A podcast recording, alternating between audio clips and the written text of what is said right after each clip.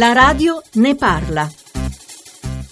Buongiorno, sono Francesco, chiamo da Firenze. Eh, sono un ex dirigente dell'azienda, dell'azienda commerciale, ho perso il mio lavoro nel 2013, da allora ho cercato di ricollocarmi a qualsiasi livello, visto e considerato che allora avevo 56 anni e quindi non pensavo di ripropormi come dirigente, mi sarebbe stato sufficiente una posizione di profilo un po' più basso. I rarissimi colloqui che ho affrontato mi è stato risposto praticamente il mio profilo era troppo elevato per fare anche il solo rappresentante, dal che sono praticamente senza attività e devo attendere ancora ben sette anni per andare in pensione.